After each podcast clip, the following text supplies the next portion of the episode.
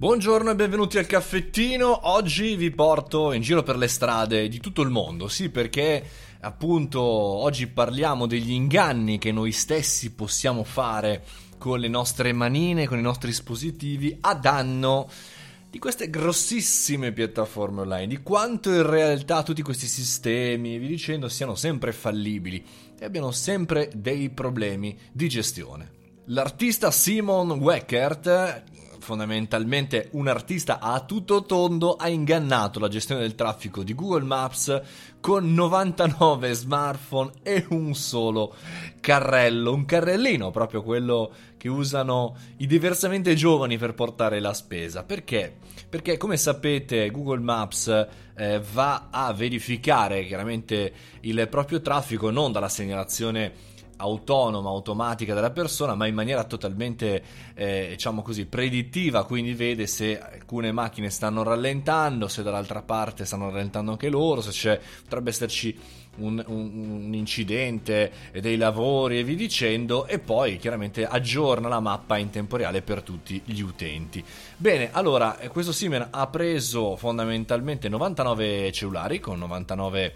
eh, Sim, eh, chiaramente, non so dove la beccate, ma probabilmente ha 99 amici, e eh, ha percorso un tratto eh, di strada, un ponte nel, nello specifico, con questo carrellino e ha dimostrato come in realtà eh, è facile ingannare appunto stesso Google Maps. Beh, conoscendo Google sicuramente eh, correranno non ai ripari, ma chiameranno lo stesso Simon per fargli i complimenti per questo esperimento e per far tesoro di questa sorta di, come dire, esperimento sociale, esperimento social, esperimento digitale per migliorare appunto il proprio eh, servizio. Perché le aziende grandi, le aziende intelligenti fanno così, cioè vanno a vedere fondamentalmente tutto quello che eh, hanno a disposizione, soprattutto grazie alla rete. L'artista tedesco chiaramente ha creato un, una criticità, ha scoperto questa criticità, ma in realtà ha fatto una propria opera d'arte sfruttando appunto l'anomalia e perché no, insomma, potrebbe essere interessante capire come il nostro traffico di tutti i giorni può eh, cambiare, può eh, diventare magari un po' meno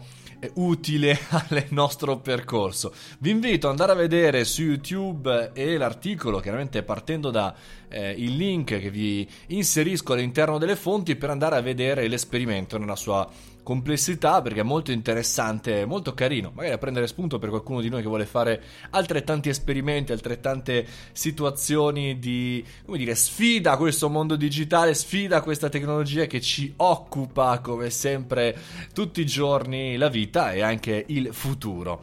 Prima di chiudere, vi ricordo, sono Mario Moroni e questo è il caffettino. Ogni giorno, dal lunedì al venerdì alle 7.30 stiamo insieme, ma vi chiedo una cortesia di iscrivervi a questo podcast, al podcast del caffettino, così da aumentare la nostra base e farmi capire che non sono solo, dall'altra parte c'è qualcuno che ascolta, che vi scrive come chiaramente fate tutti i giorni in direct su Instagram sul mio LinkedIn o su Facebook, dovunque voi vogliate. Ecco, a proposito di LinkedIn, ogni venerdì ci troviamo lì alle ore 13 e facciamo un'oretta insieme eh, a parlare appunto delle notizie della settimana, appunto notizie tratte dal podcast del caffettino. Ora vado a comprare altri 98 cellulari e faccio una prova, magari con Google Maps, come dire, magari li spargo in giro e li faccio camminare tutti allo stesso punto per mandare in fumo il sistema. www.mariomoroni.it, il mio sito dove potete trovare tutte le informazioni che mi riguardano, se volete anche ingaggiarmi per qualche evento, qualche presentazione,